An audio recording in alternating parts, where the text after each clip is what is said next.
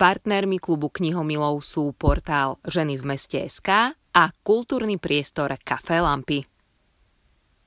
Príjemný dobrý večer, dámy páni, ak dovolíte, začneme. Ja by som vás chcela privítať na uh, ďalšom stretnutí klubu knihomilov v mojom mene. Moje meno je Martina Švirlochová, ale aj v mene partnerov klubu, portálu Ženy v meste a tohto kultúrneho priestoru Café Lampy. Ja som veľmi rada, že pozvanie dnes prijali tri dámy, ktoré uh, sú oceňované a aj oceňujú, aj o tom bude reč, ale samozrejme prioritne bude reč uh, o tom, o čom je klub knihomilov, čiže o knihách, o čítaní, vo Vandinom prípade aj o písaní, aj keď neviem, možno Simona s Ivanou prekvapia a prídeme aj tam k nejakým uh, literárnym počinom, o, o ktoré sa same postarali, uvidíme. Dovolte mi, aby som teda privítala Vandu Rosenbergovú, ktorá uh, prišla a zistíme teda odkiaľ, lebo sama neviem spisovateľka, ktorú netreba asi veľmi špeciálne predstavovať, ale budeme predstavovať a verím, že stihneme sa podebatovať nielen o knihách, ale aj ale aj o jej maľovaní a iných aktivitách. Je tu s nami aj Ivana Havranová, ktorú predstavujem ako hotelierku, ale je to žena, ktorá vzdeláva a myslím, že je to tiež veľmi inšpiratívna žena, pretože ak hovoríme o oceňovaní, tak ona oceňuje ľudí v úplne iných oblastiach, ale taktiež tam, kde je to veľmi treba aby tá naša spoločnosť fungovala tak, ako treba. No a v neposlednom rade je tu Simona Prokopec-Fochlerová, ktorú budem predstavovať ako šéfku uh, literárnej ceny Anasoft Litera. Ja osobne ju poznám aj z rozhlasu, lebo aj tam je aktívna čina v Rádiu Devin, ale teraz je tu prioritne ako žena, ktorá uh, vedie dá sa povedať najprestížnejšiu literárnu cenu, ale samozrejme aj o tom podebatujeme. To naše stretnutie bude trvať približne hodinku, porozprávam sa so všetkými tromi dámami, porozprávame sa, verím, že aj navzájom spolu s vami. Eh, budeme radi na stole, som vám nechala také papieriky. Ak nám necháte kontakt na seba, tak vás budeme informovať aj o ďalších aktivitách, ale ak nechcete, nemusíte. Ja si myslím, že stačí eh, pozerať eh, Facebook a dokonca aj počúvať, pretože toto, nielen toto naše dnešné stretnutie bude zaznamenané vo forme podcastu, takže odporúčam klub knihomilov, ale aj Facebook, Lamp, Kafe Lampy a Ženy v meste, kde nájdete ďalšie informácie. Vanda je našim prvým, prvým hostom. Ako vás tak v skratke predstaviť? My sme za posledné dva týždne s Vandou mali takú, dá sa povedať, dosť e, častú komunikáciu a mám z nej pocit, že Vanda je veľmi všestranne e, zameraný človek. Predstaviť ju ako spisovateľku, teda v úvodzovkách len spisovateľku by bolo možno aj málo, pretože Vanda maluje. Okrem toho e, mám z nej pocit, že naozaj miluje život, miluje, miluje ľudí, cestovanie a, a mnoho iných vecí, ktoré naplňajú jej život a uvidíme, k čomu všetkému sa dostaneme. Ja som ešte chcela aj z obalu tej jednej knihy niečo prečítať, ale keď už, keďže ju mám ďaleko neprečítam, zapamätala som si z toho prebalu knihy jednu vec, že rada cestuje a má rada leto. Tak preto som rada, že sme ju v januári dotiahli do Bratislavy. Vanda, odkiaľ? Pretože trošku mm, sa strácam v tom, kde vy vlastne bývate. Dobrý večer, ja som bezprostredne teraz dnes pricestovala z Piešťan, kam som sa dostala včera z Prievize, tam som prišla v pondelok do Prievize, opäť z Piešťan a predtým som tam prišla Bože, ja si to nepamätám presne, ale mám taký... Ten... Máte zošit, kde si dopodrobná všetko uh, píšete. Áno. Keby som sa spýtala, tak, že kde sa cítite ako doma? V sebe.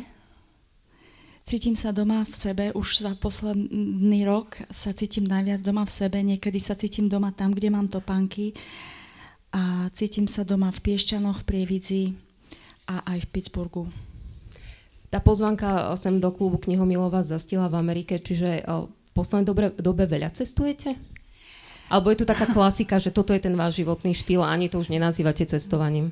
Ja hlavne celý život veľa machrujem, čoho sa chytila aj skupinka takých nadšencov v Piešťanoch, že by sme mohli nejaký kurz machrovania s Vandou uh, uskutočniť, lebo tie workshopy sú dnes na rôzne témy a takýto, nie že mi to niekto ukradne, takýto tu ešte nebol. Uh, ale je pravdou, že ako náhle ja tú pravdu nejakým spôsobom svojským poviem a vždy je to pravda, tak to vyznieva alebo zvláštne paradoxne alebo zábavne a e, ako tradične neodpovedám na otázku, čiže aká bola?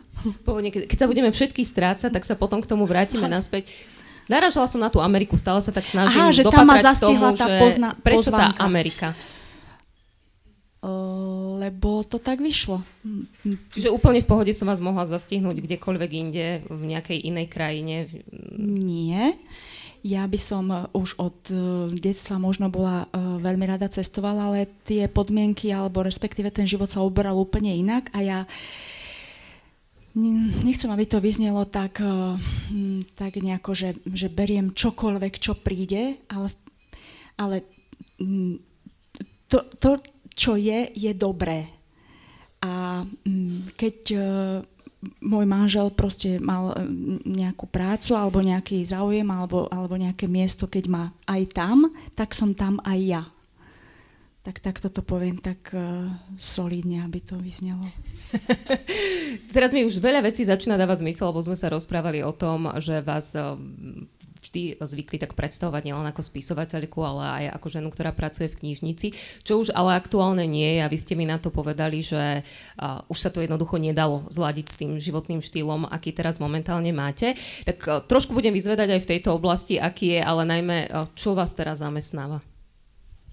No, pred 20, no, 15 rokmi mi túto otázku položila jedna veľmi, veľmi krásna pani redaktorka v rozhlase. A som vtedy tak smelo povedala manžel, ale, ale nie, vtedy som bola naozaj zamestnaná tiež. A ja som veľa rokov pracovala v knižnici, ale s týmto mojim uh, ostatným manželom a naozaj posledným už, už tie aktivity naberali taký spád, že nielen tie knižky, to malovanie a jeho životný štýl bolo treba zosúľadiť, takže som sa musela niečoho vzdať a veľmi nerada, ale aj v záujme, v záujme asi aj zdravia som odišla z tej knižnice. Aj keď stále si myslím, že pracovať v knižnici a byť v knižnici je hobby, je to koníček, je to aj charita, je to láska, krása, naozaj je to raj, raj na zemi. A nie je to, ja vždy obhajujem knihovničky, ale to všetci, kto s knihami máme čokoľvek spoločné, že to skutočne nie je to, že pri pulte vám pani podá knižku a zapíše. To, to vôbec, to absolútne nie. S tým sa stretávam inak aj ja. Poznám taký klub mladých knihovníkov, ktorí sa snažia presadiť tú myšlienku, že je to práca, ktorá je veľmi atraktívna aj pre mladých ľudí, lebo keď sa povie knižnica, tak si všetci predstavíme také dámy v rokoch, ktoré tam na nás či, číhajú.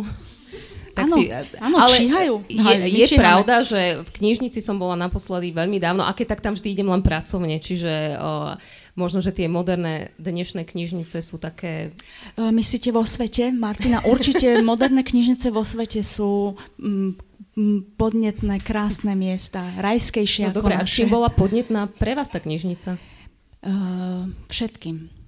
Všetkým. Počnúc uh, úžasnými kolegyňami, naozaj proste s mladickým duchom, s energiou, so zábavou, s tým, že sme si to prečítané, že sme si vymieniali, my sme, my sme žili tými knižkami a vlastne to pokračuje, aj tie priateľstva, aj, aj tá spolupatričnosť ku knižnici, hornonitrianskej knižnici. Takže všetkým. A teraz sa dostaneme k tej prapôvodnej otázke, čiže keďže už neodpovedáte na otázku, čo vás živí manžel, neodpovedáte ani čo? knižnica, takže teraz je to momentálne tak, že viete ten svoj čas zadeliť medzi knihy a maľovanie? Áno, áno, presne tak to robím. A ja mám pocit, že ja som sa ostatných 20 rokov naozaj nepohla od stola. Aj mňa, mňa aj deti vnímajú od malička, že vidia môj chrbát a ja tam stále teda píšem alebo malujem, píšem, malujem. Predtým to bolo na posteli, lebo sme mali veľmi maličký byt, ale teraz teda mám trošku väčší priestor uh, trojizbový, takže už mám aj stôl, čo sa zdá teraz opäť, že nejako fabulujem alebo alebo, alebo sa robím nejak zaujímavá, ale ja keď som bola pred asi desiatimi rokmi vo Francúzsku s nejakými maľovanými vecami, kam ma pozvali, tiež mi tam kladli otázku, prosím, uh, pani Rosenbergová, ako ďaleko máte ateliér od domu? Takže ja som im povedala, že mám to kúsoček naozaj, že si ten, vymením to sklo, malujem na sklo za ten počítačik a takto to striedam. Uh, aj pred chvíľou som si dala dolu náplasť e, kapsaicinovú z krku, pretože to ma boli pravidelne, aj keď to už robím za stolom, to sú možno tie roky, že, že v tom v takom zlom postoji. A tým, že všetko hovorím pomerne monotónne, pokojne, trpezlivo, vyznieva to ako žart a je to, je to pravda. Takže teraz uh, sny sa plnia a ja naozaj robím to, čo ma baví. Hovoríte 20 rokov, teda 20 rokov za stolom, to je relatívne dobre zničená chrbtica, ale 20 rokov môžeme povedať, že aj píšete? Lebo keď si predstavím tie roky, keď ste vyhrali súťaže alebo ste boli teda e, finalistkou poviedky, tak e, to sú tie roky, povedzme tých 15, možno už aj 20 dozadu. Áno, bude to 20 rokov. Už to bude 20 rokov. Mm-hmm. Kedy, dá sa povedať, že tak na takej profesionálnejšej, alebo bolo ešte predtým písanie? Uh, písanie bolo od malička, ale tým, že som hlavne bola vášnevá veľká čitateľka, tak um, som bola presvedčená, zvlášť v 90. rokoch, keď boli tie knižky všade na ulici, pamätáte si tie stoly plné kníh, my sme okolo toho chodili v Bratislave, úplne zbožne sme tam pozerali tie tituly, ja neviem, obratník, raka, to si pamätám, že to, bože, máme si to kúpiť, to je vulgárne, čo spravíme, ako to bude. A to, to bola proste to boli ikony tam, všade sa to tam povalovalo doslova a nemala som pocit, že práve ja by som mohla niečím prispieť do takejto nádhernej uh, spoločnosti. Ten pocit mám aj teraz, keď vojdem do knihkupectva a um, chodím často do knihkupectva, rada si knižky kupujem. Navyše ešte mám, že keď som si knižku mohla počať z knižnice, ja som si ju zvyčajne potom ešte kúpila, lebo ja, ja k nej nadobudem nejaký vzťah.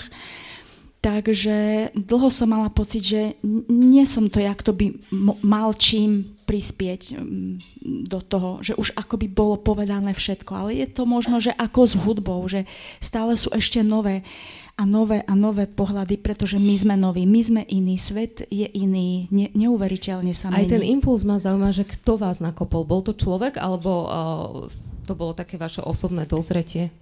Na, koplo ma ja, moje také chcenie. Ale je pravda, že úplne neskôr ten impuls prišiel mailom. Že, že vlastne som akoby preto nič nemusela urobiť. Ja som mala určitú sumu vecí napísaných, ako sa hovorí v zásuvke. Ale je pravda, že 6. januára, neviem presne ktorý rok, ale viem, ale nebudem toto hovoriť, mi prišiel mail, dobrý deň, prosím vás, čítali sme vaše texty, počuli sme z rozhlase, máte ich viac, my ich vydáme. Áno, je to šťastie. Je to veľké šťastie. Uh, Vanda, teda spomínate, že ste chodili do knižnice, že knihy aj kupujete. Môžeme si tú vašu domácnosť predstaviť tak, že ste zasypaná knihami? Že ich je veľa u vás doma? Uh, m, viete, takto tie domácnosti naozaj sa to rôzne menilo počas tých rokov a ja som si uvedomila, že ja sa nejako už neutiekam, alebo nemám, nemám už, už by bolo na čase mať nejaké to hniezdo, mať nejakú tú istotu. Ženy to mávajú, tú potrebu udomácniť sa, mať tú, tú svoju ošuchanú alebo aj úplne novú kuchynskú linku a to, to svoje. Ja, ja ešte to stále tak úplne nemám. A je pravda, že vždy sú určitú sumu knižniek prevláčkam aj so sebou. Aj teraz ich mám v aute asi 4 a to som prišla len z Piešťan. Ale najviac knižiek mám v Prievidzi ale mám aj v Pittsburghu nejaké knižky napríklad. Čiže keď sa dajú dokopy, iste ich je dosť. Poďme spoznať Vandu ako spisovateľku. Potom vás veľmi rada spoznám aj ako maliarku, aj ako ženu, ktorá má rada house music a o tom všetkom sme sa rozprávali. Zatiaľ len my dve medzi sebou v tej mailovej komunikácii. Podporujete aj DJov, dostaneme sa k tomu. Môžeme si niečo aj prečítať, ale kým sa k tomu ešte tomu čítaniu dostaneme, ja som zvedavá na to, aká ste spisovateľka. Ste taká tá spisovateľka, ktorá ten príbeh najskôr veľmi dlho nosí v hlave, kým ho položí na papier? Alebo ste taký ten... Niektorí spisovatelia sú ako také automaty, že sadnú a píšu. Váš príbeh sa koľko rodí v hlave? Môj príbeh sa rodí v hlave 2-3 roky a potom som ten automat. To mi už potom ide samé. A na túto otázku odpovedám často, ale neprekáža mi to, veľmi rada na ňu odpovedám. Nie, moje, prí, moje postavy sa nevyvíjajú počas tvorby, počas písania moje postavy od začiatku vedia, aké majú nohavice, aké nosia spodné, pardon, spodné prádlo, aký majú účes, aký majú postoj k, ja neviem, k divadlu. Ja všetko m- mám presne zadefinované a, a potom už to je taká tá takéto, že, že sa neviem nasytiť toho za tým stolom a, a chcem mať svetý pokoj a nech, nech si to môžem robiť. Ale píšete už teda s tým vedomím, že to je kniha, ktorá bude určite vydaná, že nie, nie je to ano. kniha, ktorá poputuje do šuflíka? Nie, nie, nie. Píšem to s vedomím, že, že áno, tá kniha bude vydaná. Uh-huh. A ona aj bude. A ja som zvedavá, kedy bude tá ďalšia, lebo teraz sme akorát hovorili o tom, že tento rok Anasoft vynecháte, inak ste taká stálica v posledných rokoch. Uh, potom nechávate tie knižky chvíľku aj odležať, nech vyzrejú, alebo idú automaticky e, vydavateľovi? Nie, nie, no, no nie, nie, nie, Vanda, počkaj, zamysli sa. no, no, takto, oni majú odležať. Ale je pravda, že ja som sa to dozvedela asi tak pred Lani, že vraj sa to tak robí a že text musí odležať. Hovorím, jak odležať? Však ho nechám odležať. Takto, ja ho nedávam odležať, ale potom pokrytecky sa k tomu vôbec nevraciam, žiadnu svoju knihu neotváram, a dokonca ja nemám doma, lebo potom už lutujem teda, že neodležali. Ale mm, uvidím, čo s touto. Možno, že ju trošku nechám odležať. Ale zase som aj dosť netrpezlivá. Ja hneď chcem zamachrovať a hneď ju pošlem. To je, je to také... No to som aj ja, lebo teraz hovoríte, že s touto, takže už je nová? Dobre, je. Ale tak, No že... mám ju už vytlačenú vo svojej verzii a tak si to čítam a je pravda, že hovorím si, to je úžasné. A tak si to pre seba tak hovorím. Ale, ale to neberte ako za nejakú bernú mincu, to je naozaj subjektívne a tiež už som o tom hovorila, že inde som o tom hovorila, že mňa neposúva kritika. Ja, ja si to aj vypýtam ja si to aj vypýtam a ak sa tej pochvály nedočkám u mami v kuchyni alebo u muža v izbe, už nedaj Bože nie u deti, ale tam sa jej dočkám vždy, tak sa pochválim sama. Mňa, mňa to posúva. Takže vy im dávate čítať svoje knihy predtým, ako ich... Nie, nie, nedávam im, nedávam nikomu čítať vôbec. Čiže už ako hotová vec, mama dostane vydanú knihu, ak sa chce vyjadriť, vyjadri. No ale je to mama, to aj keby bolo o čomkoľvek, tak príde so slzou v oku do izby a pochválim, áno, je to mama. Ja viem, že to robím úplne tak, aby mi to vyhovovalo, no. To akože podľa mňa, čo už by len na tom bolo zlé. Uh, Vanda, čo by sme si prečítali? Vybrali ste si uh, knihu, ktorú... Môžem ešte niečo k tomu povedať? Prepači, ja si myslím celý čas, alebo teda celý svoj uh, mnohoročný život, také tie slova, že čítačky, prosím pani Rosenbergová, prídete na čítačku. A keď ja sa aj hambím, lebo ja vám poviem uh, za mňa, ja keď niekde som, na, uh, tam, kde číta nejaký iný autor, ja nehovorím, že sa nudím, ja to nejak nechápem. Tak to necháme takto, že budete sa nudiť? Ja sa Má neviem. Má Vanda čítať? Nemá? Kľudne si povedzte, lebo ja za seba, možno sa to nemá hovoriť, ja, ja neviem. Sú určite ľudia, ktorí to majú radi a práve preto tam prídu. Páči sa mi, keď sa čítajú verše, to áno, to priznávam. Ale možno je to aj tým, že nie každý má dar, že, že vie ten text uh, podať, ale um, nechala by som to ako na nejakú... Necháme to odležať. Presne tak. Možno, že ano. keď budú dámy čítať, tak si poviete, že no tak keď oni, tak aj ja, necháme to tak.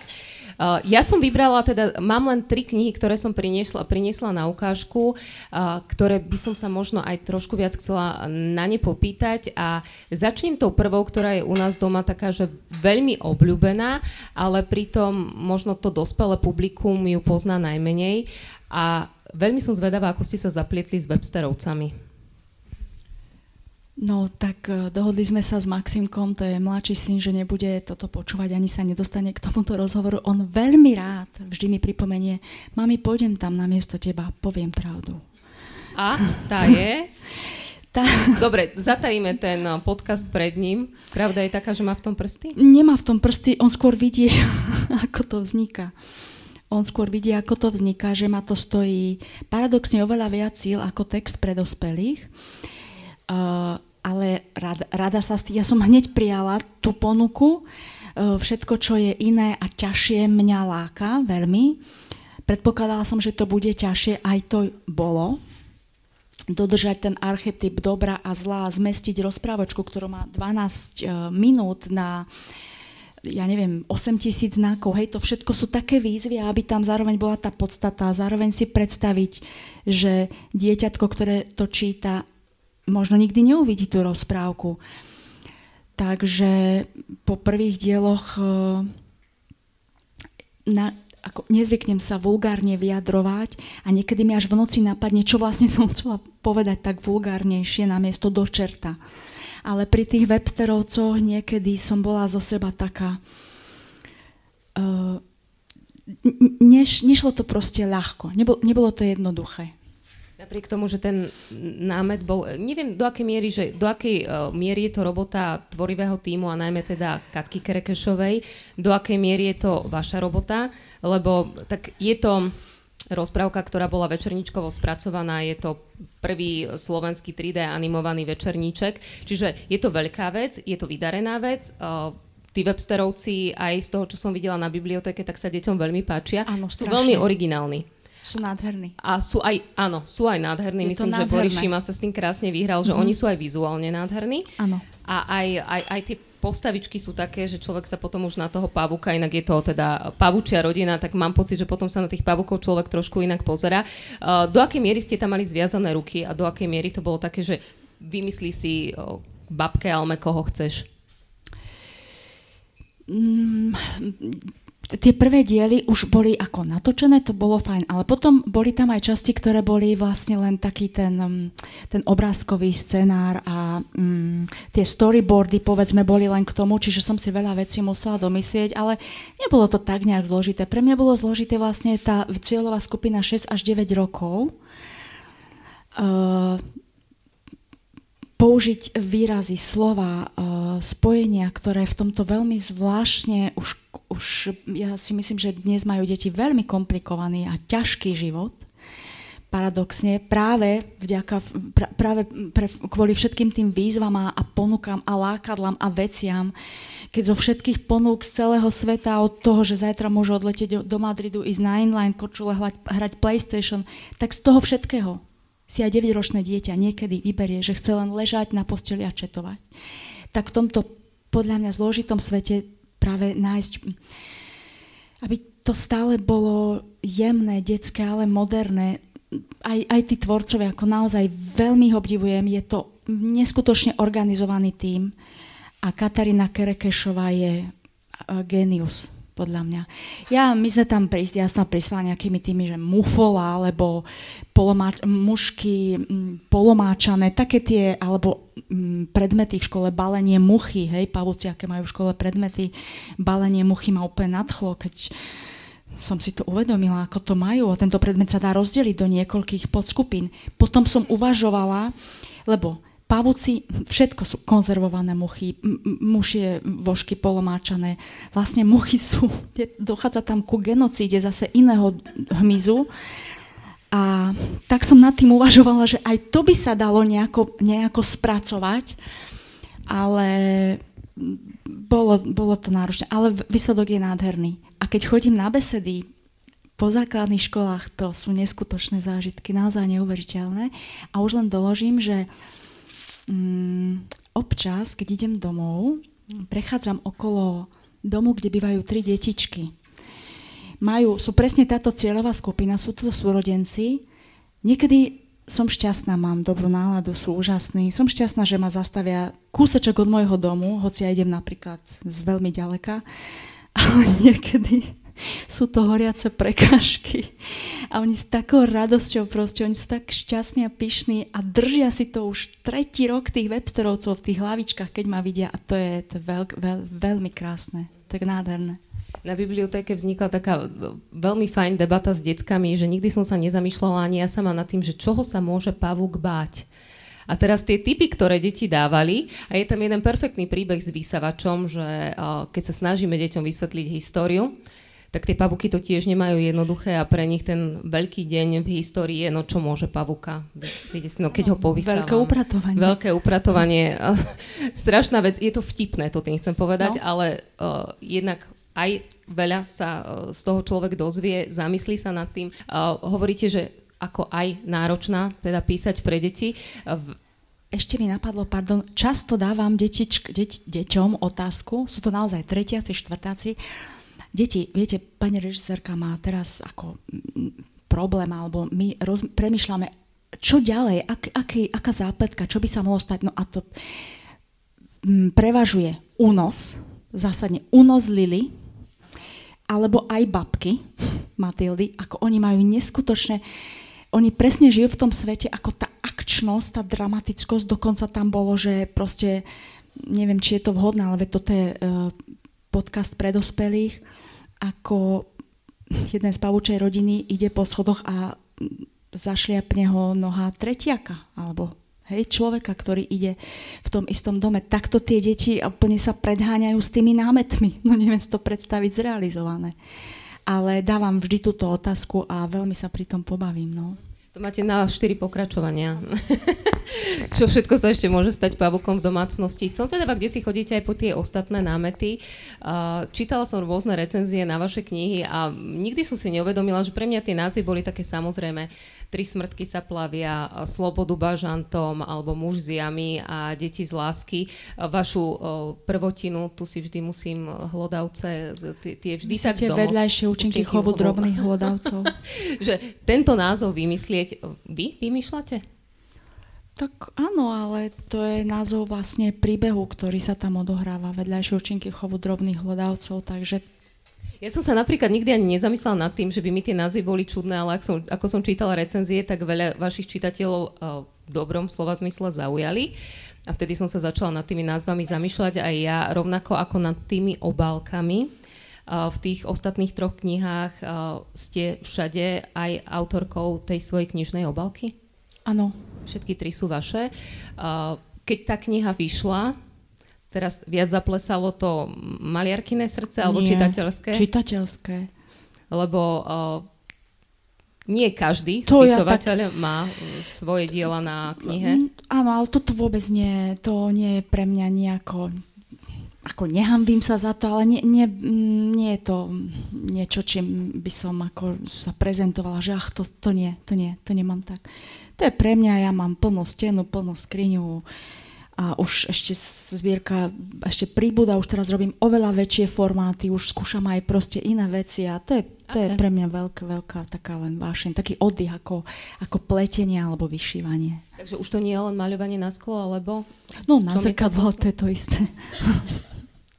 Tieto vaše tri knihy, ktoré sú teda, keby sme prešli od tých detských websterovcov k dospelákom, ja by som si z tej trojice napríklad vybrala Tri smrtky sa plavia, a e, preto, lebo ma tá kniha zaujala takoutou krásnou čistotou písania aj tým, čo možno viacerí u vás oceňujú a čo som si fakt uvedomila, e, že to vaše písanie je také, že e, nehráte mi na sentiment, nie je to sentimentálne, ale zároveň dokážete krásne, čisto, citlivo opísať veci, ktoré sú občas, máte cit na to, aby ste odhalili aj určité charaktery, ktoré na ľuďoch radšej nevidíme, potlačame aj v tých medziľudských vzťahoch.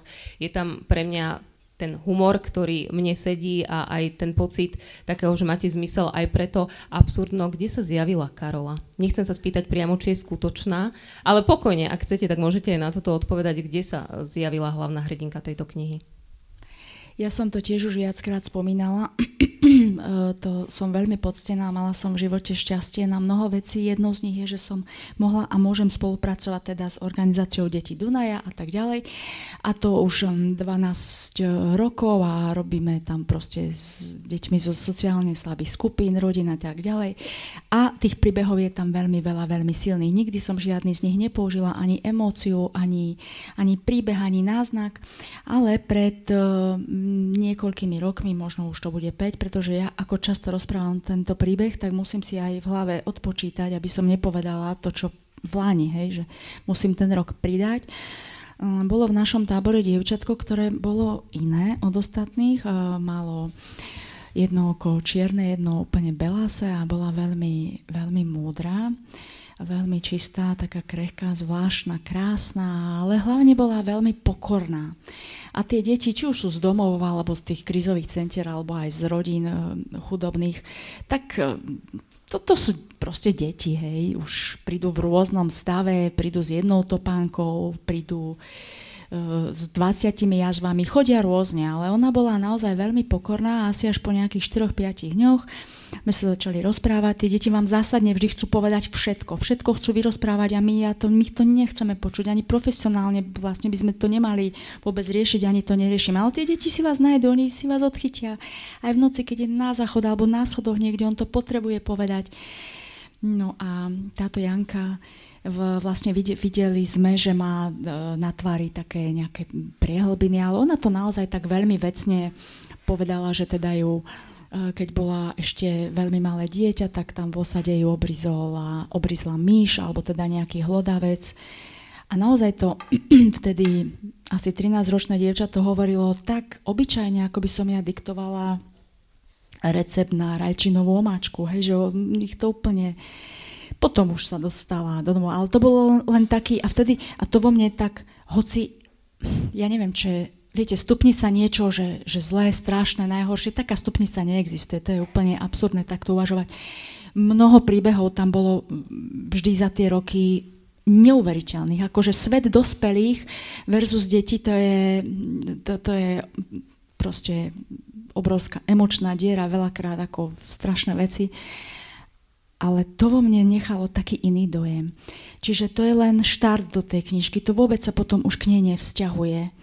To sa ničoho netýka, tam ten vývoj tej postavy, ale pre mňa to bolo také, mm, ten jej akoby cynizmus a, a ona ani nebola taká tá prostoreka, hej, to vôbec. Len tej postave som to už potom tie svoje vlastnosti vymyslené pridelila. Ale ten spúšťací mechanizmus bolo konkrétne dieťa prípade Slobody bažantov som premyšľala nad tým, aký ste typ ženy a človeka, čo pre vás tá sloboda znamená a čo pre vás vôbec znamená nejaký princíp, systém, pravidlá? No, princíp, systém, čo pre mňa znamená sloboda? Na toto som už tiež asi veľakrát odpovedala, keďže asi za každým inak. Neviem si to... Ja, ja ja, ja keď niečo píšem, a už to mám aj teda premyslené, ja skôr uvažujem v takých tých... Um, aj to, ako ja sa vyvíjam. Hej, nie som to ja spred tých desiatich rokov, spred tých 20 rokov.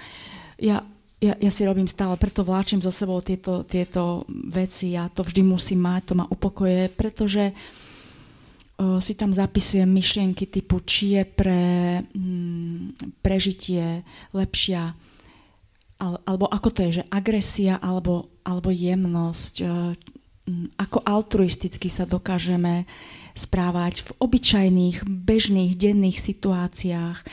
A sloboda je pre mňa...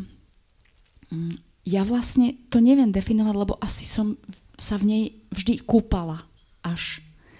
Takže ťažko sa mi to dostala som otázku minulý mesiac, napríklad, že čo ma materstvo obmedzilo alebo obmedzuje. Ja som nevedela odpovedať, mne to ani nenapadne. Vlastne to je všetko súčasť slobody. Lebo sloboda nie je teda, že postavte ma na sídlisko a dajte mi alebo postavte ma, ja, ja neviem kam, na Times Square a dajte mi veľa peňazí. To absolútne, to určite nie. Sloboda je pre mňa všetko, čo eh, nie je doslovné, všetky tie mm, myšlienkové mapy, v ktorých sa môžem pohybovať. Asi to je sloboda. A tiež si myslím, že čím viac akoby prečítam alebo zažijem, tým je tá sloboda väčšia. Nemusí to byť zásadne cestovanie. Môže, možno, ja poznám človeka, ktorý Mm, žil aj v cele a dlho, ale tým, že prečítal strašne veľa kníh, naozaj dokázal o tom roky rozprávať a mm, bola to tá pomocná ruka, sám si vybudoval ten svet. To je veľmi, veľmi o tej slobodu bažantom, no mám, mám to tu pred sebou. Neviem, neviem o tom hovoriť. Vlastne to žijem, neviem. Kým vám dám vydýchnuť a na chvíľku vám dám pauzu, ešte otázka uh, hudba v tej vašej tvorbe. Uh, aj ste mi spomínali, že máte ráda house music, že podporujete DJov. Do akej miery to súvisí možno s tým všetkým, čo robíte, alebo prečo je teda hudba takou súčasťou vášho života? No, ja som senior party DJ Mother, aby sme to po tej slobode trošku odľahčili tu. Ale no, čím je pre mňa hudba? Tak ja mám tých svo- svojich dvoch úžasných synčekov, ktorí mali jedinú podmienku, aby robili, čo ich baví, aby boli šťastní. Čiže u nás sme sa nehrali na nejaké štvorky a riaditeľské proste poz, upozornenia a, a, na, a na nejaké výsledky, ktoré sú merateľné, to vôbec nie.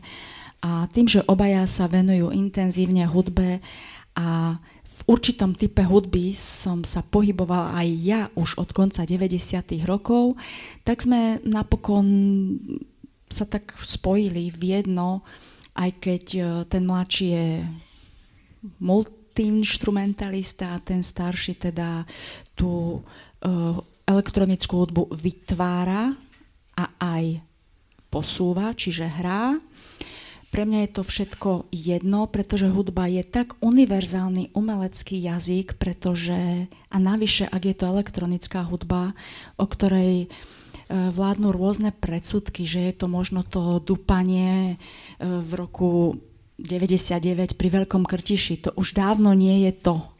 Už dávno je to niečo iné. Samozrejme sa to spája tiež povedomí ľudí s drogovou scénou. Ani to nie je úplne pravda.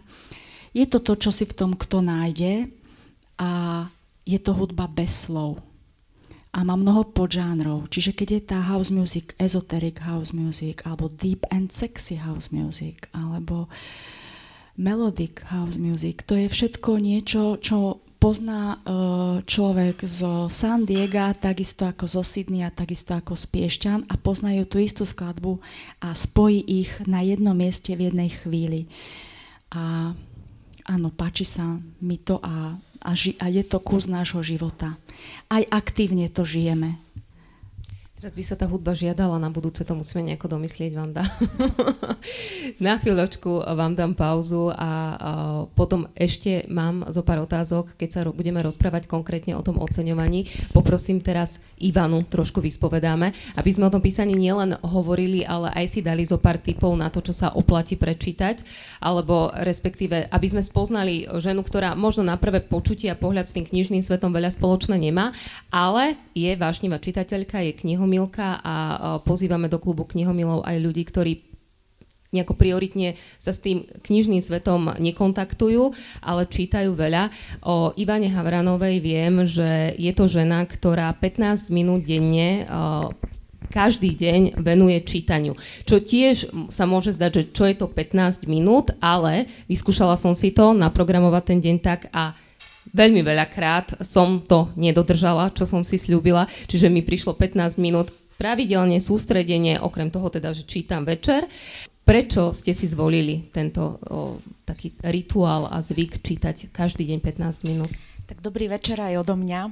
Ja som sa tak započúvala do tohoto dialogu, čo ste tu mali, pretože mňa to tak hladilo na duši. A ja to snáď aj spomeniem, že som tam našla až také prekvapujúce veci, ktoré mňa formovali a možno to súvisí aj s tým, že prečo som si dala takýto rituál.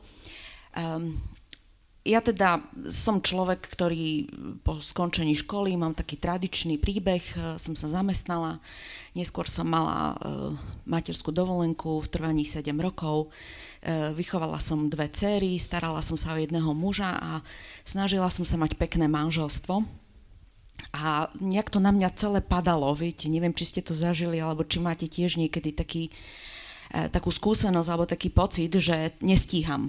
Hej. Mala som jednoducho pocit, že nie som dostatočne dobrá mama, nestaram sa dostatočne dobre o svoju domácnosť, e, robím chyby v práci, alebo či som dostatočne dobrá pre toho môjho šéfa. A taký ten pocit, či som dostatočne dobrá, spôsobil, že ja som pridávala na tempe, ale máte iba 24 hodín.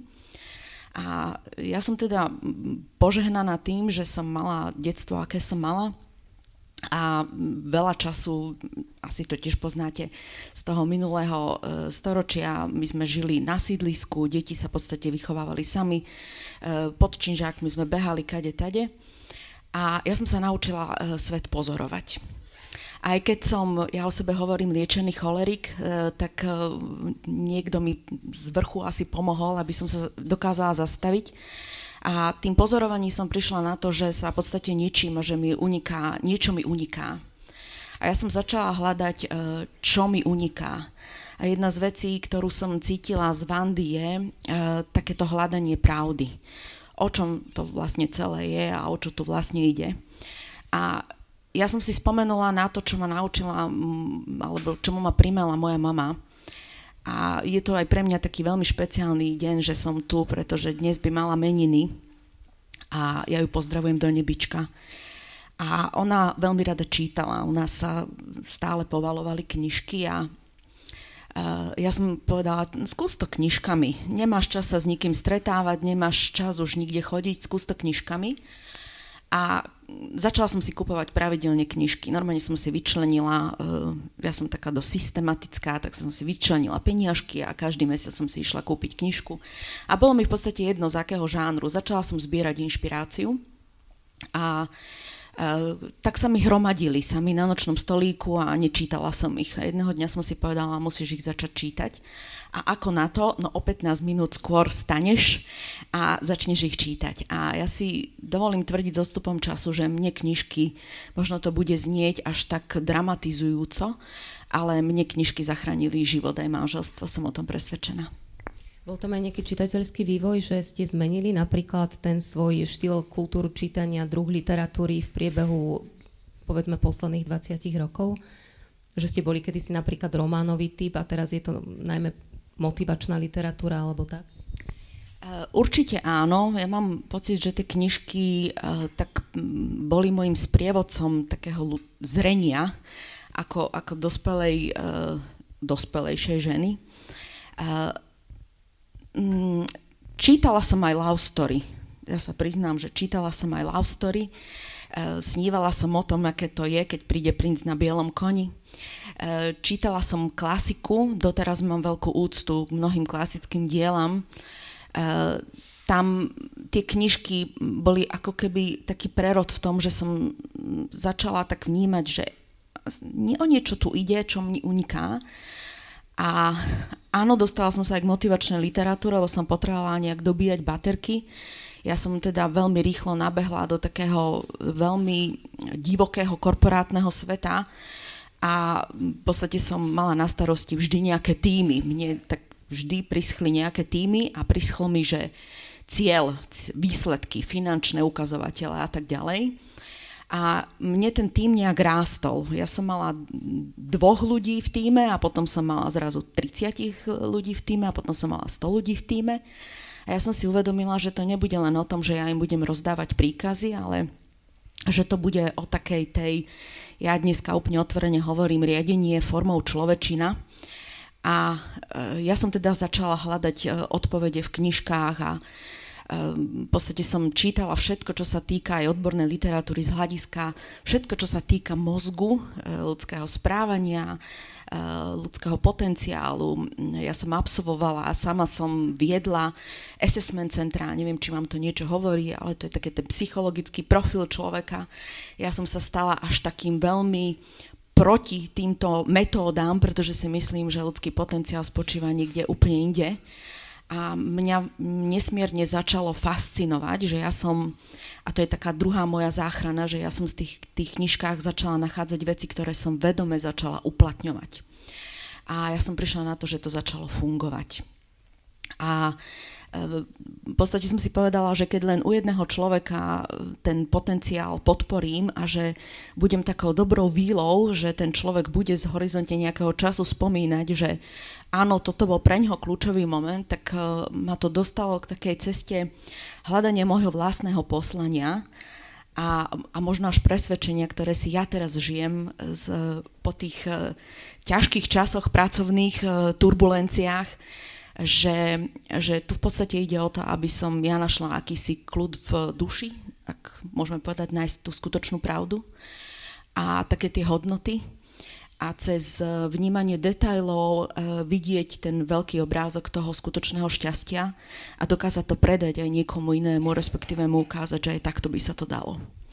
Nechajme sa pokojne inšpirovať. Vy ste priniesli sedem kníh a ja si veľmi vážim, že priniesla, pretože uh, keď som spomínala, že Vanda za nami pricestovala, tak aj Ivana zo Žiliny tak zo Žiliny a niesla zo sebou tých sedem kníh, tak si ich poďme uh, predstaviť, ukázať. Uh, vy ste ku každej mi aj povedali, že prečo práve táto srdcovka. Ja by som začala tým, že doprajeme si hojnosť tou knihou, pretože uh, tam ste mi povedali, že je to kniha, ktorá vás naučila pracovať nielen s číslami, tak s čím ešte všetkým iným?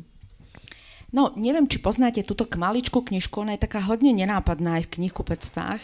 A mimochodom, ja som čas svojej mladosti trávila v knižniciach. Štátna vedecká knižnica Banskej Bystrici bolo moje veľmi šťastné uh, miesto, kde som sa zatvárala, kde som pátrala po, po informáciách, ktoré by mi pomohli. Deepak Chopra je lekár uh, pôvodom Int, uh, ktorý je zástancom, že teda tá medicína nebude len o tých medikamentoch a o takých tých tradičných prístupoch, ale bude aj ľudskej mysli. A keď sa dostanete, alebo teda ja som to aspoň tak vnímala do pracovného procesu a do toho typicky korporátneho sveta, tak tie čísla sú také, taká mantra. Viete, musíte plniť čísla, akčné plány, ako dosahujete čísla. A ja som nejak tak vnímala, že no, toto asi nebude len o tých číslach. A táto knižka ma, ma tak veľmi upokojila, pretože ona mi ukázala, že ono to bude aj o takýchto, takom tom prežívaní neúspechu, e, ako prežívame neúspech, ako prežívame úspech. Nakoľko sme vďační, nakoľko dokážeme zachovať pokoru, keď dostanete moc keď idete po pomyselnom úspechu kariérneho rebríčka e, vyššie. Takže mňa táto knižka mm, tak nejak e, dostala do rovnováhy tých, tej matérie a toho, toho niečoho, čo nás vytvára, tá esencia toho bytia ducha, akokoľvek to nazvete. Ďalšia kniha, myslím, že tá je asi v povedomí taká viac známa 5 jazykov lásky, ale zvedavá som, čo konkrétne vás oslovilo na tejto knihe. Je to veľmi prozaické. 5 eh, jazykov lásky bola jedna z eh, kníh, eh, keď som No neviem ako vy, ale ja som sa, mňa teda nikto neučil byť manželkou a byť rodičom.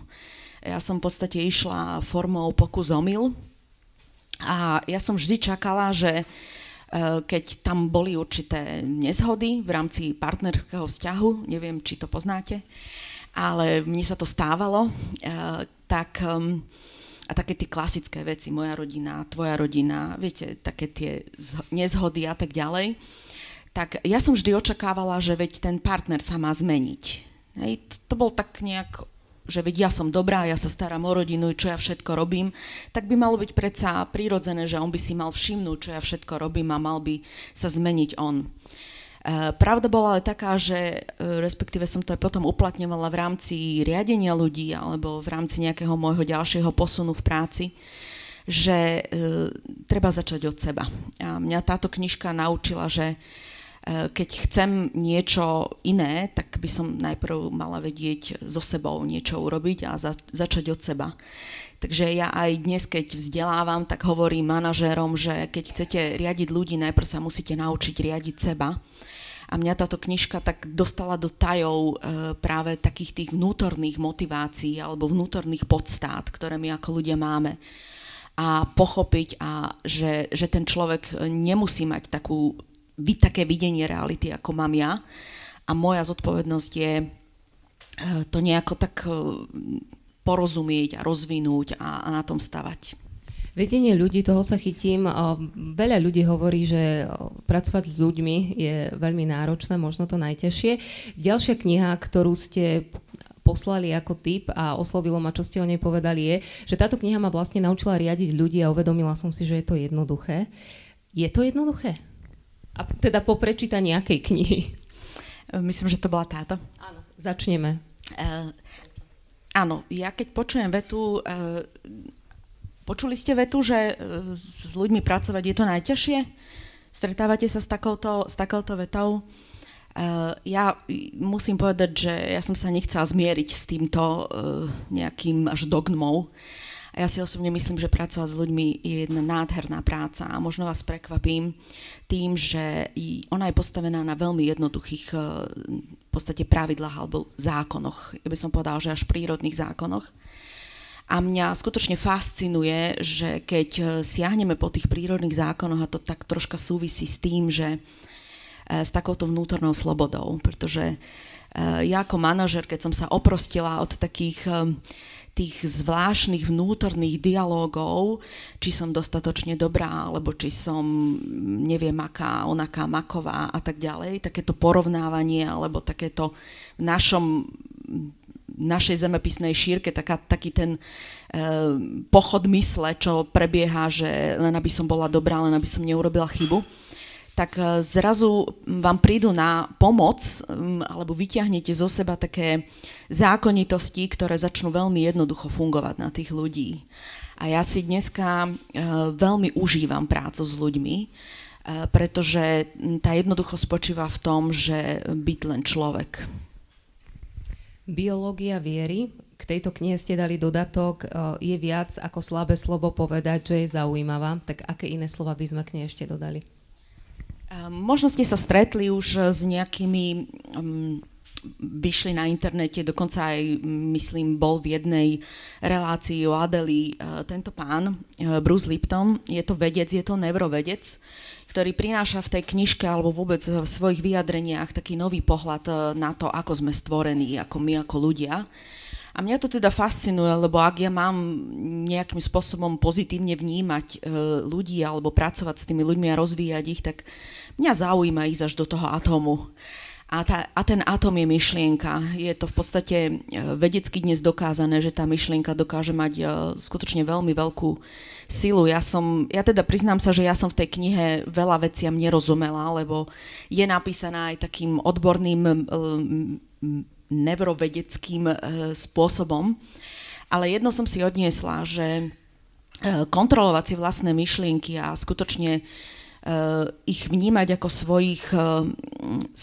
Tie bunky sú v podstate myšlienky, ktoré majú normálne svoje svoj metabolizmus a, a boja sa a tešia sa a to všetko, tak ma to veľmi fascinuje, že ako vieme v podstate ovplyvňovať tie myšlienky, tak vieme ovplyvňovať aj svoje bytie, tak preto som si ju vybrala. Radikálna otvorenosť. Otvorenosť v čom? V komunikácii? Ďalší teda titul už spomenieme. Keď som už spomenula, že teda malo by to byť jednoduché, alebo teda je to jednoduché, tak áno, je to, je to otvorenosť v komunikácii. Eh, ja mám, napísala to dáma, ktorá pracovala aj pre Apple a pracovala myslím aj pre Amazon a, a pohybovala sa, Kim Scott, pohybovala sa skutočne v tých úspešných firmách a E, ona tam aj komentuje, viete, také moderné slovo, že leadership a vôbec ako viesť leadership. A mňa tá kniha tak upokojila aj v tom, že Uh, viete, keď, e, keď mám vnútorný kľud, keď mám, nadobudla som vnútornú slobodu a viem, že to nejde o to, že ja musím byť tá najlepšia, najmudrejšia, najkrajšia a neviem tie všetky veci, najúspešnejšia, ale že stačí byť sama sebou s, s dobrým zámerom, smerom k druhým, tak zrazu zo, začnete používať jazyk, ktorý sa môže javiť ako otvorený e, z hľadiska, že sa bežne takto nekomunikuje. A ja si to dneska veľmi užívam, že ja pomenujem veci tak, jak to cítim. Samozrejme, mm, to, jak to hovoríte, má tiež veľmi veľký význam, pretože ja môžem niekomu povedať, že e, tuto sa nechováš fér, a môžem to povedať rôznymi tónami a s rôznym akcentom a, a výrazom a tá neverbálna komunikácia, ale keď ja to komunikujem tomu človeku z dôvodu, aby sa, e, v podstate som spôsobila uvedomenie, aby som mu pomohla, pretože keď mlčíme, tak viete, ako to je, mlčíme, svedčíme, tak e, ja mám zásadu, že keď nepomenúvávam javy, ktoré nie sú v poriadku, tak si myslím, že ich v podstate podporujeme a živíme. Takže ja tú radikálnu otvorenosť používam na pomenovanie toho, čo sa mi nezdá a ja priznávam, že môžem sa míliť, ale nejak to tak vypáli, že keď mám ten zámer v poriadku, tak sa ukáže, že to bolo dobre, že som to tak urobila. Takže čo vás zaujalo na knihe, ktorá patrila aj na tom slovenskom trhu na tie popredné priečky predávanosti? Z tých, ktoré ste prinesli, je aj taká najhrubšia, Michelle Obamová, Môj príbeh. Um, ja som sa zamýšľala nad tým, že prečo som po nej siahla. Je to pomerne taká nová knižka, ktorá je v knihkupectvách. Ja som mala pocit, keď som to čítala, viete, Michelle Obama, ja som ju vnímala prvú dámu Spojených štátov, myslím dve volebné obdobia. Autorita, rešpekt, akési, akási postava, ktorá je absolútne vzdialená tomu, čo my žijeme, my bežní smrteľníci, na mňa to tak pôsobilo. A ja keď som začala čítať tú knižku, tak ja som mala pocit, že čítam o svojom detstve. Boli tam veci, ktoré ona prežila, ako ona vnímala vôbec svoje detstvo, ako ju formovalo ako formovala ju napríklad mama a otec. E, to ma primelo k takému jednému môj, potvrdeniu, neviete o jednom mojom projekte, ktorý chystám. E, z hľadiska toho, aké je dôležité vedieť vychovať e, správne, alebo teda mm, vychovať tie deti tak, aby boli pripravené do dnešného sveta. A mne sa tá knižka veľmi páčila aj pre tú otvorenosť, aj pre, tú, pre to pomenovanie tých detajlov toho života takejto významnej osobnosti. Uh, bolo tam, bol tam popísané to trápenie, ktoré oni zažívali, keď on išiel e, v podstate do prezidentskej kampani, ako to ovplynilo ich rodinu, ako ona v podstate chcela e, tým deťom vynahradiť ten čas, ktorý nemali na tie deti. Takže ma fascinovala tá jednoduchosť toho opisu toho, že ona rozprávala o svojom živote, ako sa dostala do Bieleho domu a rozprávala, ako keby som ja išla susedke na kávu.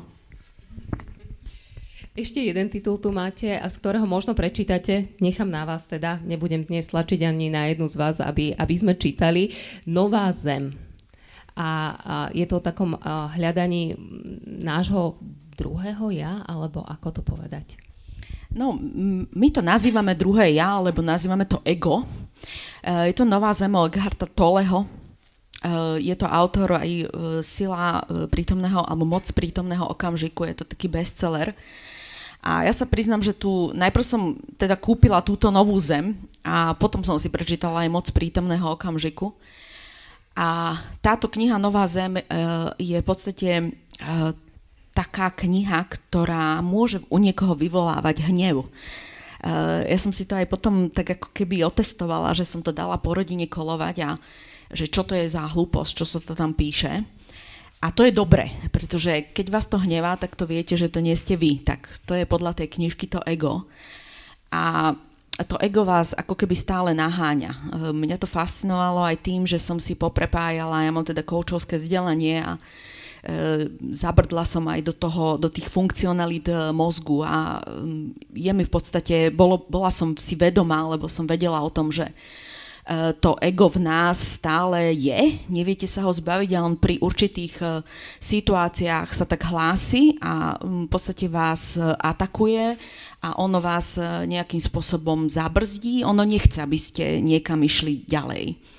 A ja si myslím, že táto knižka Nová zem je absolútne do detailu, popisuje práve správanie sa ega, aké používa nástroj, aké používa léčky, ako machruje, ako Vanda povedala, ako ako v podstate bráni tomu, aby ste vy spoznali taký ten, takú tú svoju skutočnú podstatu a, a možno sa pohli ďalej smerom k svojmu poslaniu, k misii. A nemusí to byť nič, e, že objavíte nový penicilín, ale e, v podstate si skutočne ten život vychutnávať. Prečítame? Mám? E, ja som si vybrala niekoľko pasáží, ale priznám sa, že asi čiahnem po takej, e, že e, existujú v podstate tri spôsoby e, takého vedomého konania. To znamená, že skutočne siahnete po tú novú zem, idete do tej novej zemi, ako keby, ja som si to teda predstavovala do, takého, do takej novej izby, kde ste to len vy, kde ste taký, aký ste, kde sa príjmate taký, aký ste a a v podstate mm, nemáte kritické oko, za nič sa nejak e, nebyčujete, ale skutočne viete, kým ste a v podstate si to užívate. A existujú podľa tejto knižky tri spôsoby e, prebudeného e, konania a jedna z nich je prijatie. Ak doká- nedokážete mať z vecí, ktoré robíte radosť a ani len ich prijať, prestaňte. Inými slovami, Nedokážete totiž prijať zodpovednosť za jedinú vec, za ktorú v skutočnosti máte zodpovednosť, za jedinú vec, na ktorej záleží a to je stav vášho vedomia. A pokiaľ neprevezmeme zodpovednosť za stav vášho vedomia, znamená to, že sme neprevzali zodpovednosť za život. druhý spôsob alebo mm, znak prebudeného mm, vedomia je potešenie. A v podstate, ja budem parafrázovať teraz, e, potešenie z absolútne každej veci, ktorú robíte. A mne hodne pomohlo to, že ja mám dneska potešenie aj z toho, že umývam riad. To, že výsledok je, že mám umytý riad. Mimochodom tiež som mm, začala zahniezďovať a vymenila som starú kuchyňu za novú. Takže e, takéto potešenie a e, spočíva to v tom, že e, radosť nemáte z toho, čo robíte, ale z vnútornej dimenzie vedomia, ktorá prenikla do vášho konania, tak to nájdete radosť bytia vo všetkom, čo robíte. Pokiaľ máte pocit, že je váš život veľmi stresujúci, lebo nemá zmysel, tak je to preto, že zatiaľ sa vám nepodarilo vniesť túto dimenziu do vášho života. Byť si plne vedomý toho, čo robíte, sa zatiaľ nestalo hlavným cieľom vášho života. No a posledný e, znak toho prebudeného vedomia je nadšenie. A je tu aj ďalší spôsob, ktorým sa prejavuje kreativita u tých, ktorí sú verní svojmu vnútornému zmyslu života. Odrazu jedného dňa prídu na to, čo je ich vonkajším zmyslom života. Majú úžasnú víziu, cieľ a od toho dňa pracujú na naplnení tohto cieľa. Ich vízia či cieľ väčšinou súvisia s tým, čomu sa s radosťou v menšom meradle venovali aj doposiaľ. A tu sa prejavuje tretia modalita prebudeného konania, a tým je nadšenie. Ivana, veľmi pekne ďakujem. Ja som sa teraz pozrela na hodiny, musím sa priznať a, a výborne som sa započúvala do obidvoch rozprávaní. Verím, že aj ľudia, ktorí nás počúvajú. Našou tretiou hostkou je Simona Prokopec Fochlerová. A možno predtým, ale to požičiam aj Vande ešte mikrofón. Vanda, potrebuje byť spisovateľ ocenený aj literárnou cenou? Ako to máte vy? Potrebujete byť chválená a ocenená? Martina, mne úplne inde teraz tu myšlienky, ale keby ste vedeli kde, pri tom zahniezďovaní mne napadli úplne iné veci. Či potrebuje byť uh, ocenená? No, od nejako takto, ja to píšem len pre seba, nemám ani beta čitateľa, nikoho, že by som potrebovala predtým nejaké odobrenie. Uh, píšem to tak, aby to mňa bavilo, keďže som veľa prečítala, veľmi veľa v živote toho, aby to mňa nadchýnalo, aby to nebolo doslovné. Všetko, čo je doslovné, ma nudí. Aby to nebolo zo skupenie udalostí, to ma nudí aby to malo všetko to, ten zázrak obsiahnutý.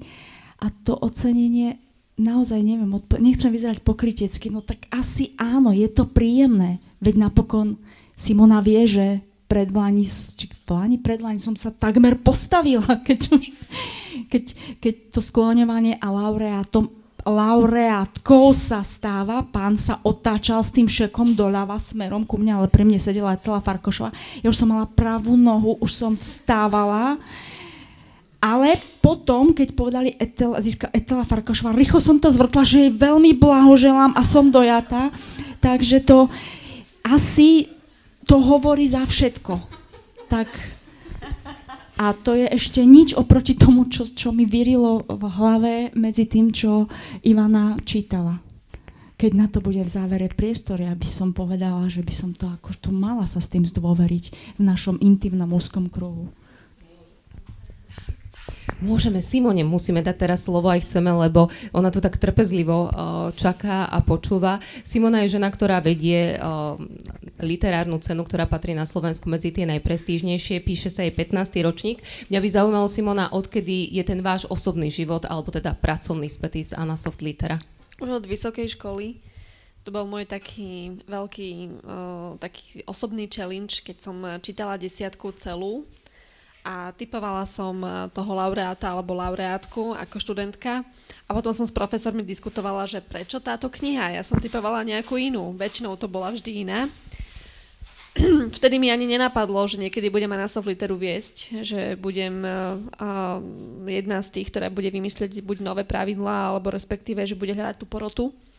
Ale mne sa splnil sen. Ja, pre mňa Anasov litera je naozaj splnený sen. 15. ročník zatiaľ uh, v úvode roka. Na Anasofte je výborné to, že on žije, ona to ocenenie žije celý rok, čiže nie je to nejaká jednodňová záležitosť, jednovečerná, kedy sa ocenia výťazí, ale s tou cenou pracujete počas celého roka. Teraz ste vo fáze, kedy je také, ako môžem povedať, že automatický zoznam sa vytvára všetkých kníh. Spomínali ste číslo 156? Tak, 157, 156, ešte musím vyškrtnúť jednu knihu. No a môžeme sa k tomu aj dostať, prečo sa niektoré vyškrtávajú čo patrí do kategórie Anasoft Litera. Vieme, že napríklad poézia tam nie je. Prečo tam nie sú napríklad detské knihy? Aké knihy sú tam vôbec zaradené? Uh, ide o cenu, ktorá oceňuje pôvodné prozaické dielo a slo autora, ktorý je väčšinou alebo respektíve občanom Slovenskej republiky alebo sa jeho písanie nejakým spôsobom uh, spája so Slovenčinou. Uh, veľká podmienka je, aby to bola práve beletria a zároveň, aby tá kniha vyšla v prvom vydaní. To znamená, že nie môže to byť preklad alebo kolektívne dielo a takisto musí to byť, uh, to je ťažko povedať, že tá hranica teraz v tejto dobe, že čo je žánrové, niekedy je už to, že uh, či je to reportážna alebo umelecká reportáž, uh, komiks, niekedy už teraz som dostala minulú otázku, že či komiks, prečo grafická novela nie je Vanasov litere. Uh, českí susedia majú magnéziu literu a tam majú až vyše 11 kategórií, oceňujú rôzne kategórie ale my sme si povedali, že chceli by sme určite oceňovať aj, aj v iných kategóriách, ale na to potrebujeme väčší tým, viac peňazí samozrejme, tá istá pesnička stále dookola a takisto aj ten, um, tých ľudí, ktorých ktorí by to viedli, lebo toto nie je práca, ktorú stanete a robíte, ale naozaj musíte sa uživiť aj tou inou prácou. Takže toto je len uh, taká bokovka, ak sa to dá tak povedať. Hovorili ste o čísle okolo 150 kníh prozaických, ktoré minulý rok teda vyšli na slovenskom trhu. Je to dosť v porovnaní s minulými ročníkmi? Uh, para, paradoxne, Áno, paradoxne sme prekvapení z toho čísla, my sme sa mu potešili, lebo máme akože minulý, predminulý rok to bolo vyše 230, teraz je to zrazu 150, s tým, že keď Anna Software začínala v roku 2006, tak to bolo 60 kníh. A sa to zvyšuje veľmi veľa percent. Ja teraz akurát o pár dní vydám taký blog, kde ja to tak štatisticky počítam, že koľko kníh tvoria napríklad debuty, alebo koľko kníh tvoria samonáklad, alebo samovydavateľská činnosť a podobne. Takže um, je to číslo, ktoré je úplne adekvátne pre Slovenskú republiku a náš trh si myslím. Čo sa deje teda potom? Uh, urobíte v januári zoznam, uh, dáte si pauzu alebo pokračujete kedy?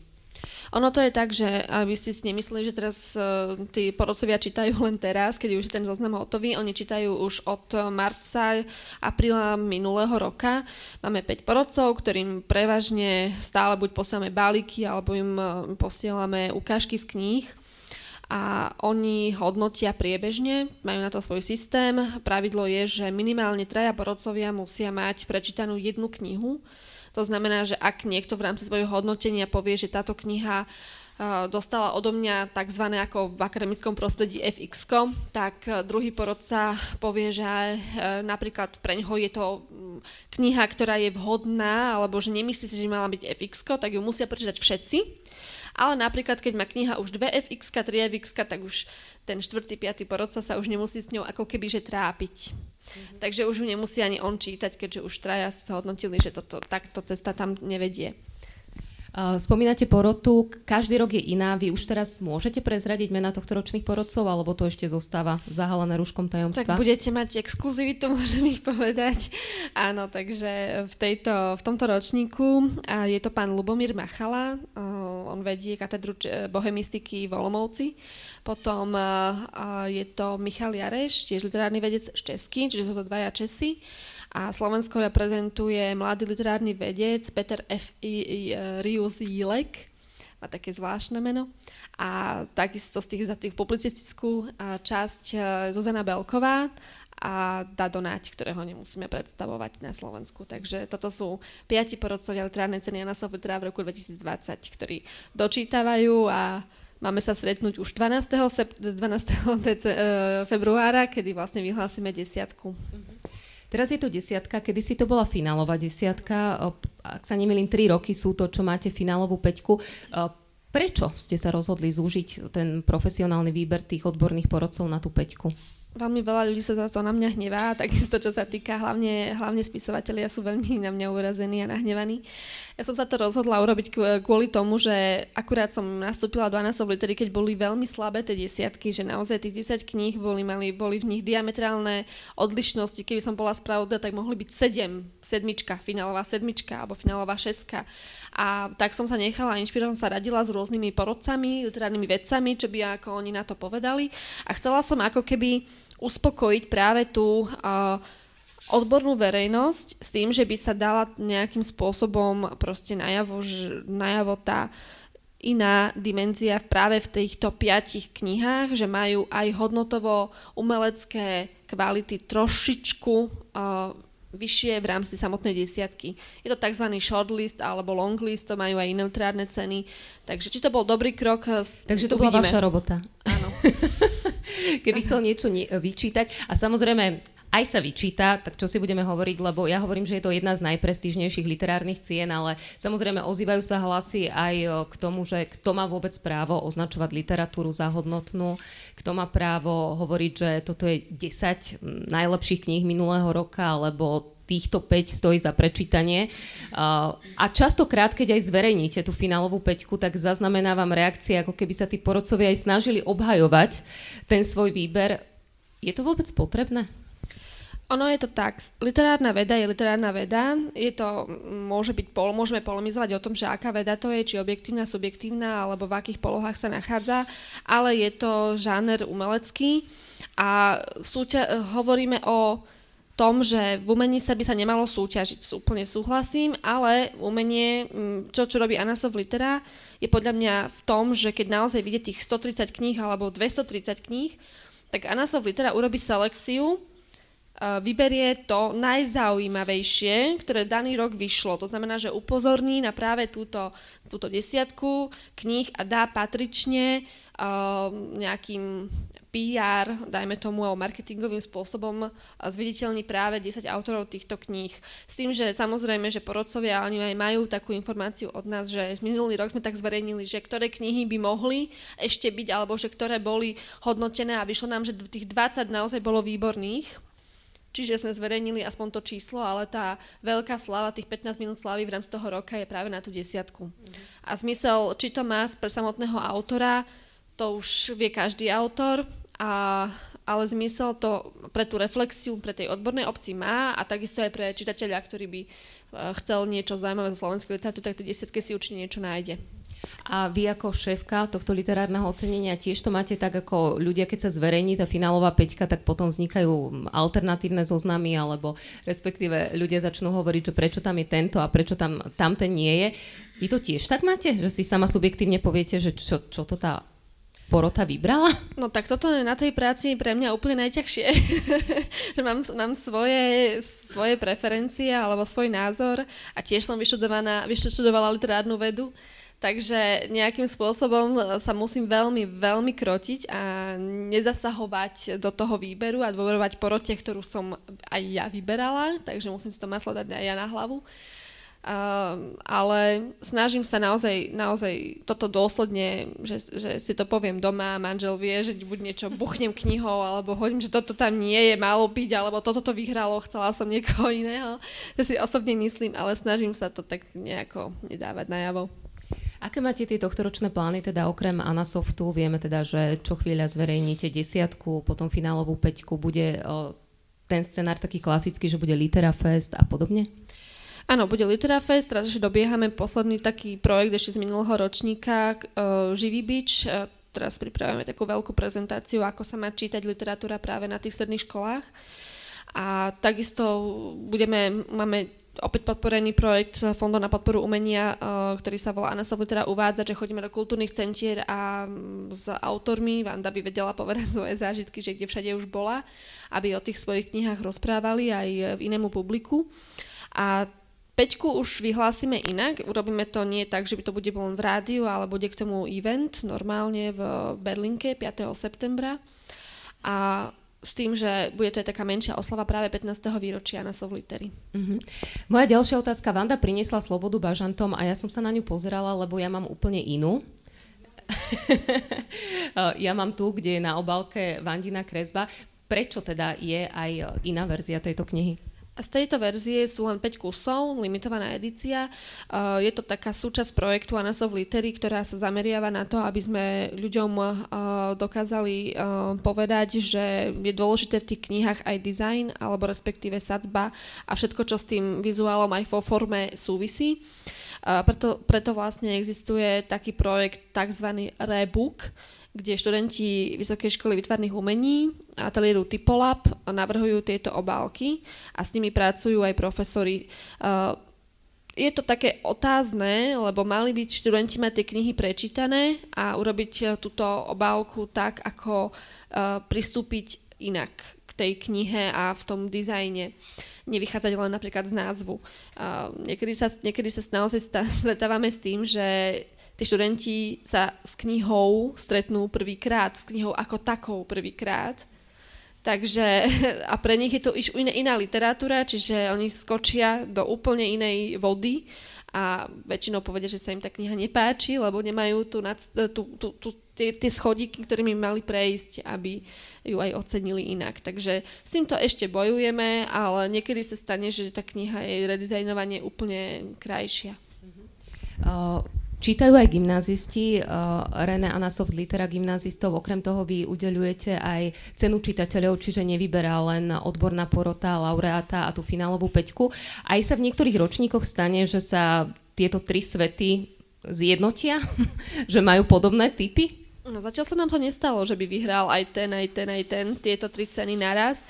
Čaká, čakám to stále každý rok, že bude mať nejakú takúto novinku, ale nestáva sa to. Vždy to, eh, hlavne pri tom eh, projekte René Anasov, teda gymnazistov, tak som si uvedomila, že tí gymnazisti sú úplne iný svet, úplne iná, iná veková kategória, žijú inými témami a to, čo si ja myslím, že by ich mohlo zaujať alebo že sa by im mohlo páčiť, tak eh, zrazu je to úplne iná kniha, ktorú som ani netypovala už vôbec, ktorá môže zvíťaziť v tom. Eh, predpokladám, že túto otázku milujete. Pýtajú sa vás ľudia často, že Simona, povedz mi, čo si mám prečítať, daj mi tipy na čítanie. Áno, veľmi veľa a väčšinou sa snažím uh, hovoriť práve o knihách, ktoré sú v rámci desiatky Anasov Litera, aby som obhajila, že práve prečo, aby si aj všímali, že v Anasov Litera um, sú knihy, ktoré sa dajú čítať, že slovenská literatúra je čitateľná a to prudko. Uh, takže áno, ale tie knihy, ktoré som dala do typov, tak nie je ani jedna v Anasov Litere, možno, že dve budú, bu, uvidíme, alebo tri. Ale Práve takto... do toho som chcela ripnúť, lebo veľmi som čakala, že s čím Simona príde, vravím si, je šéfka literárneho ocenenia, ktoré propaguje tvorbu slovenských prozaikov. A vravím si, buď príde a bude mať len tituly, ktoré sú zahraničné, aby si nad tým umila ruky, alebo príde o, s ľuďmi, ktorí o, Anasoft vyhrali v minulosti. A vy ste prišli s tromi knihami, ktoré čisto teoreticky môžu zabojovať. Môžeme ich o pár mesiacov spomínať, že sú v tej o, desiatke alebo vo finálovej peťke. Poďme sa na tie knihy pozrieť. O, prvú neviem, ktorú máte na vrchu, čo tam je Čepiec. Ja mám Katarínu Kucbelovú Čepiec. Katarína Kucbelová je poetka, ktorá paradoxne pred 15 rokmi aj Anasov literu založila. V živote si nemyslela, že by písala prózu. Uh, toto je tak na hrane, či je to, reporta- je to umelecká reportáž svojím spôsobom, ale porota ju nevyradila z hodnotenia. To znamená, že má isté kvality, ktoré si oni vedia obhájiť. Ja som tú knihu veľmi odkladala, lebo keď poznáte toho človeka, čo píše tú knihu, viete, ako vyzerá, ako rozpráva, máte s ním aj iné vzťahy a iné kontakty, tak sa vám veľmi ťažko vžíva do toho textu, aby ste sa vedeli odosobniť od toho autora. Tak ja som si povedala, že veľmi, naozaj som mi veľmi dlho, dlho odkladala, ale v tomto našom literárnom svete, aby ste ustáli konverzácie a vôbec tento, uh, túto komunitu, tak tie knihy jednoducho musíte mať načítané, tak som jedného pekného dňa z, z Košic do Bratislavy vlakom ju stihla prečítať a urobila na mňa neskutočný dojem. Je to napísané veľmi, veľmi dobre. Naozaj veľmi pekne, veľmi dobre, stroho. Ja som bola z nej nadšená, dlho som taký pocit nemala aj keď e, osobne som veľmi nechcela, aby bola hodnotená Vanasov liter, lebo predsa je to také, že založila cenu a aby to nebol nejaký konflikt záujmov a podobne, že ľudia to môžu vyťahnuť. Uvidíme, či vyškrtnete. Uvidíme. Takže toto je prvá kniha. Uh, druhá kniha je úplne iná jazykovo. Musela som si veľmi dlho uh, zvykať na taký ten barokový a veľmi opisný jazyk Petra Balka. Napísal knihu Ostrov, ktorá je taká a veľmi a, taký únik, ale naozaj veľmi zaujímavý až filozofujúci o tom, že čo je vlastne literatúra a je to až tak detektívny príbeh, že sa strácajú literárne postavy a zneužívajú sa tieto literárne postavy pre iné uh, knihy a iné vydavateľstva, takže je to taká zaujímavá kniha. Neviem, či bude v desiatke, naozaj, úprimne.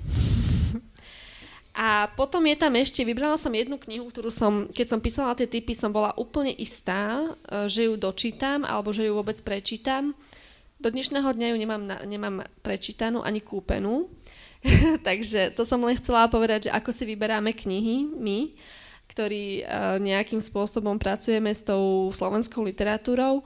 Jednak je to, že aké má ohlasy, alebo či kto o nej čo povedal. Tak eh, prečítala som si v pravde, že o knihe pani Verony Štrbeš Kultéty denník Uršuly Kronovej povedal pán Vilikovský, že je to majstrovské literárne dielo a že sa na ňom veľmi bavila, že že autorke gratuluje, no tak som si povedala, že keď už pán Vilikovský povedal, že ju určite chcem mať prečítanú, a tak som si zalistovala, že treba škultety, že ona musela mi sa niečo, niečo to meno mi hovorí, že ja som od nej nič nečítala, ale zalistovala som si v minuloročnom hodnotení Janasov litery a ona debutovala práve minulý rok. A tá kniha mm, nebola síce v desiatke, ale pamätala som si, že ho porota ju hodnotila celkom pozitívne, že, že má nádej v rámci tej, tej literatúry, tak som si povedala, že môže byť, že bude uh, šikovná a že by som si ju chcela prečítať. Takže to je tá tretia kniha. No a potom, keď sa už tu hovorilo o tom, že či je človek šťastný a ako uh, hľadá tú pravdu v sebe a to, vy, a to vyrovnanie všetkého, tak eh, Ivana vstáva 15 minút, aby mohla čítať skôr. Ja, aby som mohla robiť Anasov literu, musím stávať 2 hodiny skôr, to znamená o 5 ráno, aby som mohla robiť Anasov literu a potom ísť do práce inej. A aby som to vyrovnala, tak miesto toho, že čo ma spája s týmito dámami, je to, že mám pavuka, živého, veľkého, táčkara. Ja rozmýšľam, že čo vás pá... teraz pavúka, roz... už som uh, websterovci, dobre. potom robila som raz nejaké copywriterské texty k uh, hotelu jednému, takže toto, to bola moja jediná radná činnosť. A potom ešte, ešte vlastne to, že naozaj to šťastie som našla od toho, že mám ešte iné zvery ako pitbulla, doslova. Aj konia som si kúpila, aj konia mám, tak takto som aby som si uvedomila, že aké šťastie mám, aj keď si hovorím, že nie som niekedy šťastná, že som unavená alebo že mám toho veľa, tak je tu kniha Serotonin Michela Welbecka, kde je to najtemnejší príbeh, aký ste kedy, kedy mohli, mohli čítať, tak tam som si uvedomila, že som fakt šťastná. A čítam ho, čítam ho v originálnom jazyku a to chcem tak apelovať na každého, kto, vie, kto vie nejaký cudzí jazyk, aby čítal v origináli, keď sa dá. Nehovorím o tom, že tie preklady sú zlé, ale tak toto je naozaj, má úplne inú atmosféru. Ale z knihu, ktorú je tú, tú poslednú, je práve, že paradoxne poézia a aby som nebola len v próze, tak v poéziu a typy na poéziu mi dáva môj manžel Peter Prokopec, on je tiež básnik slovenský ale mám eh, autorku, ktorá je americká, ale žila aj v Teheráne a žila aj v Berlíne, v Prahe, súčasne v Berlíne a to je Donna Stonesieper, ktorá napísala modelové mesto a to je naozaj kniha, ktorú si môžete zobrať do kaviarne a miesto toho, aby ste si scrollovali Facebook minútu po minúte denníka N a podobne, tak si môžete prečítať jednu, jednu báseň a naozaj si to užijete. Ďakujem veľmi pekne, Simona. Rozmýšľam, že čo vám zaželať na záver. A, a v podstate, že aj keď tá finálová peťka neulahodí všetkým, najmä nech sa o tej slovenskej literatúre rozpráva, lebo myslím, že to je super, nech tí spisovateľia chodia po Slovensku a stretávajú sa s ľuďmi, tak nech vám všetko vyjde podľa vašich predstav.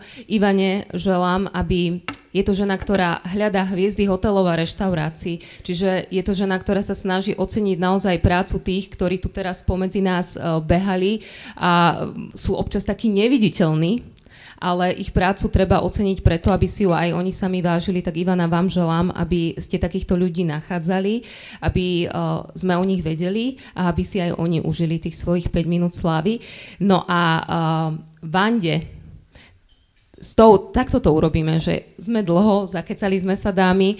Kto chce vedieť, že kedy bude mať Vanda výstavu a na čím stále rozmýšľa, teraz, keď hovorila, že keď nám ona povie, nad čím rozmýšľa, tak to si povieme o chvíľočku, keby už teda boli ľudia, ktorí chcú odísť, tak len dve informácie. Uh, mám Vandine tri knihy z vydavateľstva Slovart. Vanda jednu podpíše dáme, ktorú sme vybrali. Rozhodli sme sa knihu dnes venovať dáme, ktorá je taká, dovolím si povedať, že už asi aj naša faninka, lebo sa prihlásila ako prvá na tú dnešnú debatu. Uh, nechcem jej popliesť priezvisko Zuzana a je tu. Nech sa páči, vy si vyberte jednu z tých troch kníh, ktorú vám Vanda potom podpíše. A ešte informácia na záver. Stretneme sa najbližšie 27. februára, čo je štvrtok. Je to dva dní pred voľbami, tak si urobíme takú politickú debatu. Už prijal pozvanie Radovan Choleva, ktorý napísal knihu Virtus. Neviem, či ste čítali. Čítajte. Debatovať budeme o tom, ako nás všetky tie siete ovplyvňujú v tom našom volickom správaní a vôbec o tom, ako literatúra, ktorej by sme mohli dať privlastok politická, možno aj mení našu spoločnosť, ak teda vôbec to si tam necháme ten otáznik na záver. A Ivanka mi ešte ukazuje, teda okrem Danky, má tu tri knihy, ktoré by rada niekomu venovala, tak nech sa páči, zostaňte tu potom s nami. To je z mojej strany bodka. Ďakujem veľmi pekne, že ste prišli a uh, ešte teda posledná otázka pre Vandu, lebo ste povedali, že keby ste vy vedeli, chceme vedieť, Vanda, nad čím premýšľate? No, ja som sa bála, o, nebála, Často sa ma pýtajú, prečo, alebo ako sa mi píše v mužskom rode. A za ostatné mesiace zažívam nádherné proste obdobie, keď uh, moja mamička úplne triumfuje a je šťastná, pyšná tým, že má mojich manželov uložených v telefóne ako zať 1, zať 2, zať 3 a oni všetci úžasne vychádzajú, to bude taká bodka krásna teraz, taká, za, taká trošku si to uvoľníme, tú literatúru, aby sme to neprežívali tak vážne. No a ona je veľmi pyšná a uh, povedzme jednot, ako, viem, že má slabosť pre dvojku, trošku ako to viem, ale uh, jednotka, povedzme cestuje, on je cestovateľ, môj prvý manžel, tu je aj jeho uj, on to potvrdí, je to veľmi proste šikovný človek, môj manžel sú všetci šikovní. A... Teraz musíte vám da povedať, koľko ich máte. No nie, veď, veď jednotka, dvojka, trojka, ale samozrejme nie súčasne, postupne. Ja som nikdy s nikým nechodila, ja som sa hneď vydala vždy, ale takto, a tá moja mamička teda, a t- oni jej tak dôverujú a tak ju majú radi, že povedzme ten cestovateľ potrebuje niečo chutné na cestu, lebo ide ďaleko, dá si to urobiť mojej mame. Hovorím, mami, je tu jednotka, prišla si prerezne. Z izby vychádza trojka, podajú si ruky a to vyzerá, to, je, to vyzerá úplne tak komicky a skutočne, že jej dôverujú, radia sa s ňou a ona mi tak hovorila pyšne, že Vandulka v Kauflande, keď som stretla um, pani susedu Ťapuškovú a práve mi volala dvojka, tak to videla tam tie, tie čísla, že ty máš tri cery, Staska, ale nie, nie, nie, že ja mám len teda tú jednu. Tak to je len tak ako úplne na záver, aby sme aj vedeli, kde sú korene a zdroje a odkiaľ čerpajú niektorí uh, autory, ktorí sa tvária uh, a občas až s pátosom hovoria o tých vážnych a krásnych témach. Čo je za tým? Vanda, želám všetko dobré. Aj nám poviete, či bude výstava? Obrazov? Bože, túto otázku dostávam často, veľmi často. Nechala ja som sa na záver, lebo si hovorím, že ja mám vytočím vás ešte na záver. obrazy, ja sa tak nimi kochám, ja mám doma skoro každý deň výstava, tak sa potlapkávam po pleci, ináč toto mi ide výborne. Uh, Uh, určite áno. Tešíme sa, Vanda, tak nech sa vám dobre maluje, nech sa vám dobre píše. Ďakujeme veľmi pekne, že ste prišli.